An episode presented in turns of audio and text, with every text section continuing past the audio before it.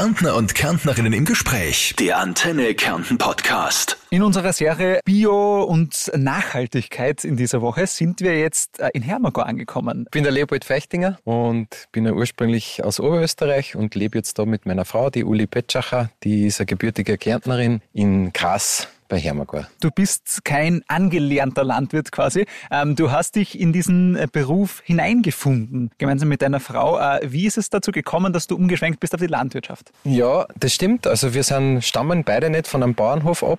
Das war für uns immer ein Lebenstraum, Landwirtschaft zu betreiben, auch mit Schafen. Und äh, wir sind eigentlich beide ausgebildete Biologen und wir haben irgendwie angefangen dann zu suchen und sind dann in Kärnten fündig geworden nach fünfjähriger Suche und haben uns da eine kleine Landwirtschaft mit drei Hektar Grund und einem alten äh, Einhof. Das ist so ein, äh, ein Gebäude, wo der Wirtschaftstrakt und der Wohntrakt unter einem Dach sind haben wir uns gekauft und renoviert und betreiben da jetzt seit fünf Jahren unsere Biolandwirtschaft mit den Kreiner Steinschafen. Mhm. Du hast unter anderem auch noch die Aufgabe als Biokontrolleur. Darüber ja. reden wir später noch ausführlich. Ähm, gehen wir vielleicht einmal ganz kurz durch äh, deinen Hof. Du hast dich bei deiner Arbeit als Landwirt gemeinsam mit deiner Frau auf zwei Hauptstämme quasi konzentriert. Zum einen auf die Obstbäume Mhm. Und ähm, auf ganz spezielle Schafe. Ja, genau. Also wir haben keiner Steinschafe. Das ist eine alte, vom Aussterben bedrohte Nutztierrasse, die ehemals da im äh, slowenisch-kärntnerischen Grenzgebiet verbreitet war. Ähm, Gibt es auch heute noch Betriebe in Slowenien, die die weiterhin äh, halten und vor allem auch melken. Und das war für uns das Spannende ähm, eine alte, extensive Rasse zu nehmen, die eigentlich nur mit Weide und Heu äh, auskommt und wo man dann aber auf so einem kleinen Betrieb könnten wir keine große Fleischproduktion machen, weil wir dafür einfach zu wenig Schafe halten können. Aber mit, äh, so wie es jetzt sind, 25 Muttertieren oder Melktieren ist es durchaus möglich, äh, eine nette äh, Schafmilchproduktion äh, zu betreiben. Und das machen wir jetzt schon die vierte Saison, fünfte Saison heuer. Und das hat sich eigentlich ganz, ganz bewährt. Es gibt da niemand da in der Region. Also ich habe einen Kollegen noch da in Weißbrach, aber ansonsten sind Schafmilchprodukte in Kärnten eher selten. Ist das auch ein Grund gewesen, warum ihr euch auf die Schafe konzentriert? Ja, mit ein wesentlicher Grund war, dass Schafe keine so eine, äh, massive Infrastruktur wie Kühe brauchen. Das heißt, der Schafstall, wie man auch bei uns sieht, ist ein Gebäude, das relativ viel weniger Ansprüche stellt, als wie wenn ich Rinder halten würde. Und das war für uns einfach wichtig, ähm, weil das einfach so mit hohen Investitionskosten verbunden ist und somit kann man das auch so machen, wo der finanzielle Aufwand nicht so groß ist. Also ihr macht unter anderem Schafmilch, Schafkäse draus. Ähm, was hat das Schafprodukt an Vorteilen gegenüber zum Beispiel einer Kuhmilch? Es gibt zwei Vorteile, sage ich einmal. Es gibt Leute, die haben einfach ein bisschen ähm, Kuhmilchintoleranz. Das heißt, die können dann nur Schafmilchprodukte konsumieren. Und ähm, das Schaf, also die Schafmilch hat mehr Inhaltsstoffe, das sprich, sprich, es hat einfach mehr Fett und mehr Eiweiß. Das heißt, es ist gehaltvoller und geschmacksintensiver als äh, wenn man jetzt ein Joghurt vergleicht, das ist einfach äh, cremiger, schmeckt einfach stärker als wie äh, ein reines Kuhmilchjoghurt. Jetzt sehen wir da auf die Schaf Ranch. Du hast alles, ganz wichtig auch zu sagen, äh, in Bio gehalten. Was heißt das jetzt für die Schafe? Also bei den Schafen bedeutet das, ähm, dass sie ausschließlich biologisch gefüttert werden. Das heißt, wenn sie Kraftfutter bekommen, ist es halt auch biozertifiziertes Futter. Was heißt das? Das ist biologisch produziert, sprich das Getreide äh, wird nicht mit Kunstdünger gedüngt und wird nicht mit Herbiziden gespritzt, sondern da gibt's einfach nur eine mechanische Bodenbearbeitung äh, oder Unkrautbekämpfung und das ist eigentlich der große Unterschied. Ich kann das selbst bestätigen, den Schafen geht's hier sehr, sehr gut. Die genießen da die Sonne in, in Hermagor oder hoch über Hermagor. Ihr melkt die dann ähm, und ihr habt sogar eine eigene Produktion, eine eigene Käserei. Ja, genau. ist da hinter uns? Genau, wir haben den alten Kuhstall. Äh, der war so eigentlich zu klein, dass wir den weiterhin als Stall hätten verwenden können. Den haben wir komplett umgebaut und haben dort jetzt unsere Käserei reingebaut und haben einen kleinen äh, Hofladen äh, auch noch äh, reingebaut.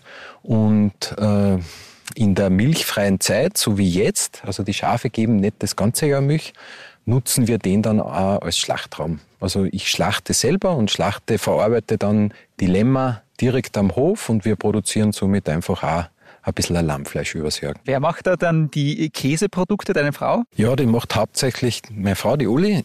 Ich bin der Melker und der Stallknecht und meine Frau macht dann die, die Käseprodukte großteils. Wenn man jetzt Geschmack gefunden hat in deinen Produkten, äh, sag vielleicht ganz kurz, was bietest du alles an zum Kaufen und wo kann man es kaufen? Also in der Saison, das ist normalerweise circa von März bis Ende September, gibt es bei uns verschiedenste Schafmilchprodukte, angefangen von einem Naturjoghurt über Fruchtjoghurts. Äh, wir machen also ein Cremejoghurt, das ist sowas wie ein griechisches Joghurt, ganz äh, äh, dickes, äh, geschmacksvolles Joghurt. Und dann machen wir noch verschiedene Käsesorten, Topfen, Topfenbällchen in Öl, ähm, ein Schnittkäse, ein Camembert, also solche Sachen. Und die gibt's ähm, eigentlich jetzt in Hermagau am Baumarkt. Der ist jede Woche im Sommer am Samstag und im Winter ist er alle zwei Wochen. Also da ist man dann neben dem Schafbauer auch noch der Schafverkäufer von den Produkten. Ja, genau. Das gehört in dem Fall dazu. Wenn man sich dazu entschieden hat, da Direktvermarktung zu machen, dann ist man auch, wie nennt man das heutzutage so schön, der Marketingmanager oder irgend sowas. Also da muss man sich dann auch um die Vermarktung selber kümmern. Ja, genau. Mhm. Jetzt habe ich da ein bisschen recherchiert und weil ich es äh, selbst in meinem Umkreis merke, gerade die Corona-Krise hat bei vielen ein Umdenken gebracht, was die regionalen Produkte betrifft. Das heißt, viele ernähren sich jetzt fast ausschließlich regional. Wie merkst du das direkt als Verkäufer?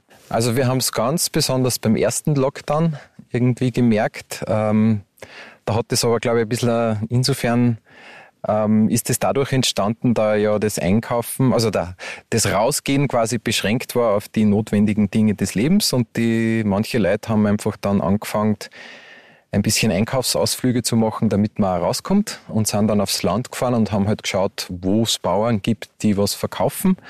Und da haben wir auch recht an, an, an Zuwachs bemerkt, dass wir halt einfach da vermehrte Nachfrage gehabt haben. Und das hat jetzt aber sich dann einfach so entwickelt. Die Bauern haben darauf reagiert. Es gibt viele von diesen Selbstvermarktungshütten. Ähm, und das hat einfach, Gott sei Dank, zu ein bisschen einem Umdenken geführt, dass man einfach wieder direkt beim Produzenten einkauft, weil da auch einfach dann eine Beziehung entsteht. Man, man hat dann einfach auch das, äh, einen Bezug zu den Bauern oder zu dem, zur Bäuerin und zu deren Produktion und hat einfach auch, man weiß, wo sein, seine Lebensmittel herkommen. Und auch interessant, am ländlichen Bereich hast du mir erzählt, ist das Regionale über dem Bio. Ja, ich denke einfach, weil im ländlichen Bereich den Leuten der direkte Bezug zum Bauern das Wichtigste ist und im städtischen Bereich, wo das oft nicht möglich ist, ähm, verlassen sich die Leute dann einfach gern auf dieses Bio-Siegel und den Bio-Qualitätsstandard, weil halt einfach der direkte Kontakt nicht möglich oder nicht so einfach möglich ist. Und da haben wir jetzt schon einen, einen perfekten Anknüpfungspunkt an deine äh, zweite Arbeit. Da. Neben dem landwirtschaftlichen äh, bist du auch Biokontrolleur.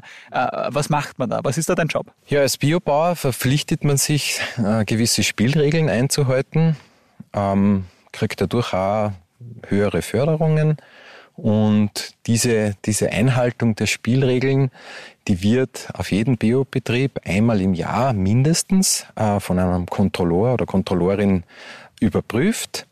Und das ist äh, eine bäuerliche Nebentätigkeit und deswegen ergänzt sie das ganz gut äh, zu meinem eigenen Betrieb, indem ich da im Jahr circa 50 Tage unterwegs bin und als Kontrolleur halt eben genau die Einhaltung dieser Standards auf den Betrieben überprüfe. Und du als äh, Bio-Spezialist kannst uns dann auch ganz sicher beantworten, wir kennen alle dieses Bio-Siegel, wenn es auf den Produkten oben ist. Aber was bedeutet Bio jetzt eigentlich? Also Bio heißt im Wesentlichen äh, Verzicht auf chemisch-synthetische äh, Hilfsmittel wie Dünger, ähm, Herbizide oder Pestizide, hast äh, für die Tiere mehr Fläche, mehr Platzangebot, also vor allem im Stall, in der Stallhaltung, hast somit einfach mehr Tierwohl, hat bei Medikamenteneinsatz hat man längere Wartefristen, bis man die Milch oder das Fleisch wieder verwenden darf. Das heißt, es hat einfach für den Kunden schon eine höhere Qualität dann im Endprodukt. Jetzt sind wir ein bisschen abgeschweift von deinem Hof hier, aber äh, man sieht da ganz eindeutig, du äh, widmest dich auch noch einer zweiten wichtigen Säule in der Landwirtschaft. Das sind die Obstbäume. Und zwar hast du da ein eigenes äh, Konzept. Also wir bewirtschaften alte Streuobstbestände. Früher war es ähm, ein wesentlicher Teil der bäuerlichen Selbstversorgung, Obstbäume zu pflanzen, die dann einerseits ähm, zur Most- und Saftproduktion oder auch zur Schnapsproduktion verwendet worden sind. Und man hat dann Obst für den Winter eingelagert oder auch gedörrt, um es haltbar zu machen. Wir haben uns das einfach zunutze gemacht, dass viele dieser Gärten eigentlich verwildert sind und dass es eigentlich viel weniger Verwendung dafür gibt und haben verschiedene solche Gärten gepachtet und beweiden die jetzt im Sommer mit unseren Schafen und machen somit quasi die Weidepflege und gleichzeitig schneide ich diese alten, hohen Bäume auch wieder. Wenn wir jetzt vom, vom, vom Bäume, bleiben wir vielleicht beim, beim Apfelbaum. Äh, viele haben zu Hause einen Apfelbaum.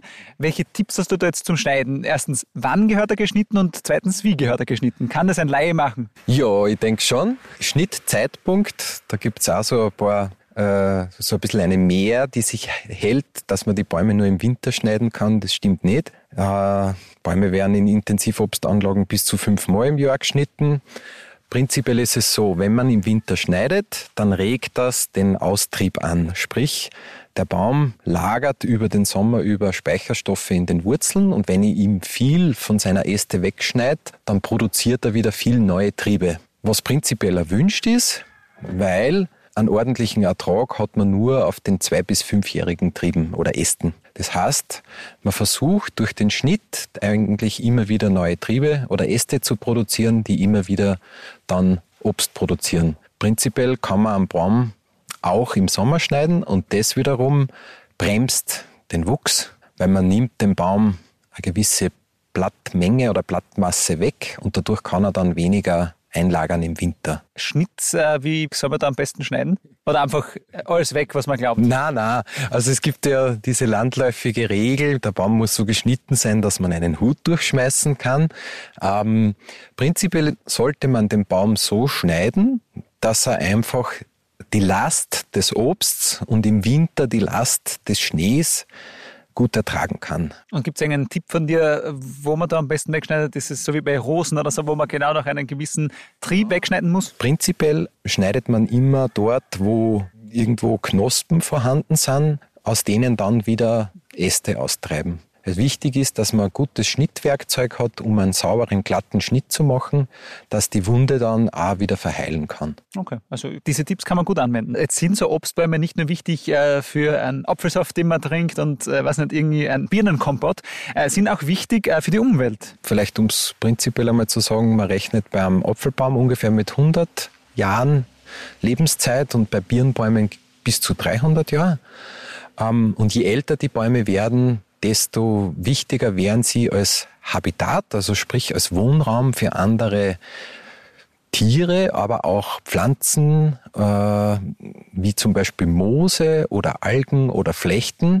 Also die wären dann so ein richtiges Ökosystem. Und wir stehen da gerade vor einem alten, großen Apfelbaum, der leider schon ein bisschen ramponiert ausschaut. Dem sind schon mehrere große Astpartien abgebrochen, weil er einfach früher nicht gepflegt wurde und somit hat er einfach manche Geiltaler Winter da hat es einfach größere Schäden gegeben und somit sind aber auch in weiterer Folge schöne Höhlen, Asthöhlen entstanden. Das ist diese Stelle, wo der Ast abbricht. Ja, genau, der Ast bricht ab und das fängt dann eigentlich in den Stamm rein zum Fallen oder Morschen an und es entstehen dort so Höhlen und die wiederum zum Beispiel äh, nützen dann sogenannte Höhlenbrüter, also einfach Vogelarten, die auf so, die halt einfach in Höhlen nisten und brüten, wie die ganzen Spechtsorten, also Spechtarten und äh, die ganzen Meisenarten. Also es ist dann eine ziemliche ein Lebensraum einfach für, für andere Tierarten. Von, es gibt zum Beispiel ähm, Käfer, ähm, die sind aus, die vermehren sich ausschließlich in diesen alten äh, Bäumen, weil dort gibt's dann so einen Mulm ähm, und dort legen die ihre Larven und nur dort vermehren sich die. Das heißt, wenn diese Bäume verschwinden, dann verschwinden damit auch genau diese Käfer. Wenn man jetzt so einen Apfelbaum wegschneidet, dann hat es zwar vielleicht ähm, jetzt keine gravierenden Auswirkungen auf das große Ganze, aber im Kleinen geht einfach ein wertvolles Stück Lebensraum verloren. Vielleicht noch zum Abschluss, äh, weil ich sehe, du blühst da voll auf. Es ist total schön zu sehen, mit wie viel Leidenschaft du diese Landwirtschaft äh, betreibst. Vielleicht äh, ein Tipp an alle, die gerade überlegen, in so eine Landwirtschaft einzusteigen, wie du das damals gemacht hast. Was ist da dein Tipp? Es, es sollte sich niemand aufhalten lassen. Ich finde das ganz wichtig, vor allem wenn man, wenn man einfach bedenkt, dass in Österreich zurzeit täglich ein Bauernhof zusperrt. Ähm, es braucht mehr Bauern und Bäuerinnen. Es ist aber auch kein ganz einfaches Unterfangen. Das heißt, eigentlich kriegen wir Bauern zu wenig für unsere Produkte bezahlt. Dafür kriegen wir halt eine Förderung und für die Förderung muss man halt, sage ich mal, einen Haufen Auflagen erfüllen und da sehr viel Bürokratie abwickeln. Das soll aber niemand davon abhalten. Es ist einfach eine, eine wunderschöne Arbeit, weil man im, im Jahreszyklus einfach draußen unterwegs ist, draußen arbeitet, selbstständig ist. Ähm, und das ist das, was uns eigentlich so einen großen Spaß macht, dass man einfach äh, Herr und Frau seiner eigenen äh, Dinge ist und, und einfach draußen arbeiten kann. Und so wie heute, heute haben wir einen wunderschönen Wintertag. Zuerst hat es minus 10 Grad in der Früh und jetzt stehen wir da wahrscheinlich bei plus 5. Und ja, es ist einfach großartig, in der, in der Landschaft draußen unterwegs sein zu können. Dann äh, vielen Dank dir, Leopold, für deine Einblicke in deine Landwirtschaft hier in, in Hermagor. Sehr gerne. Danke für euren Besuch. Der Antenne Kärnten Podcast. Meine Hits, mein Kärnten.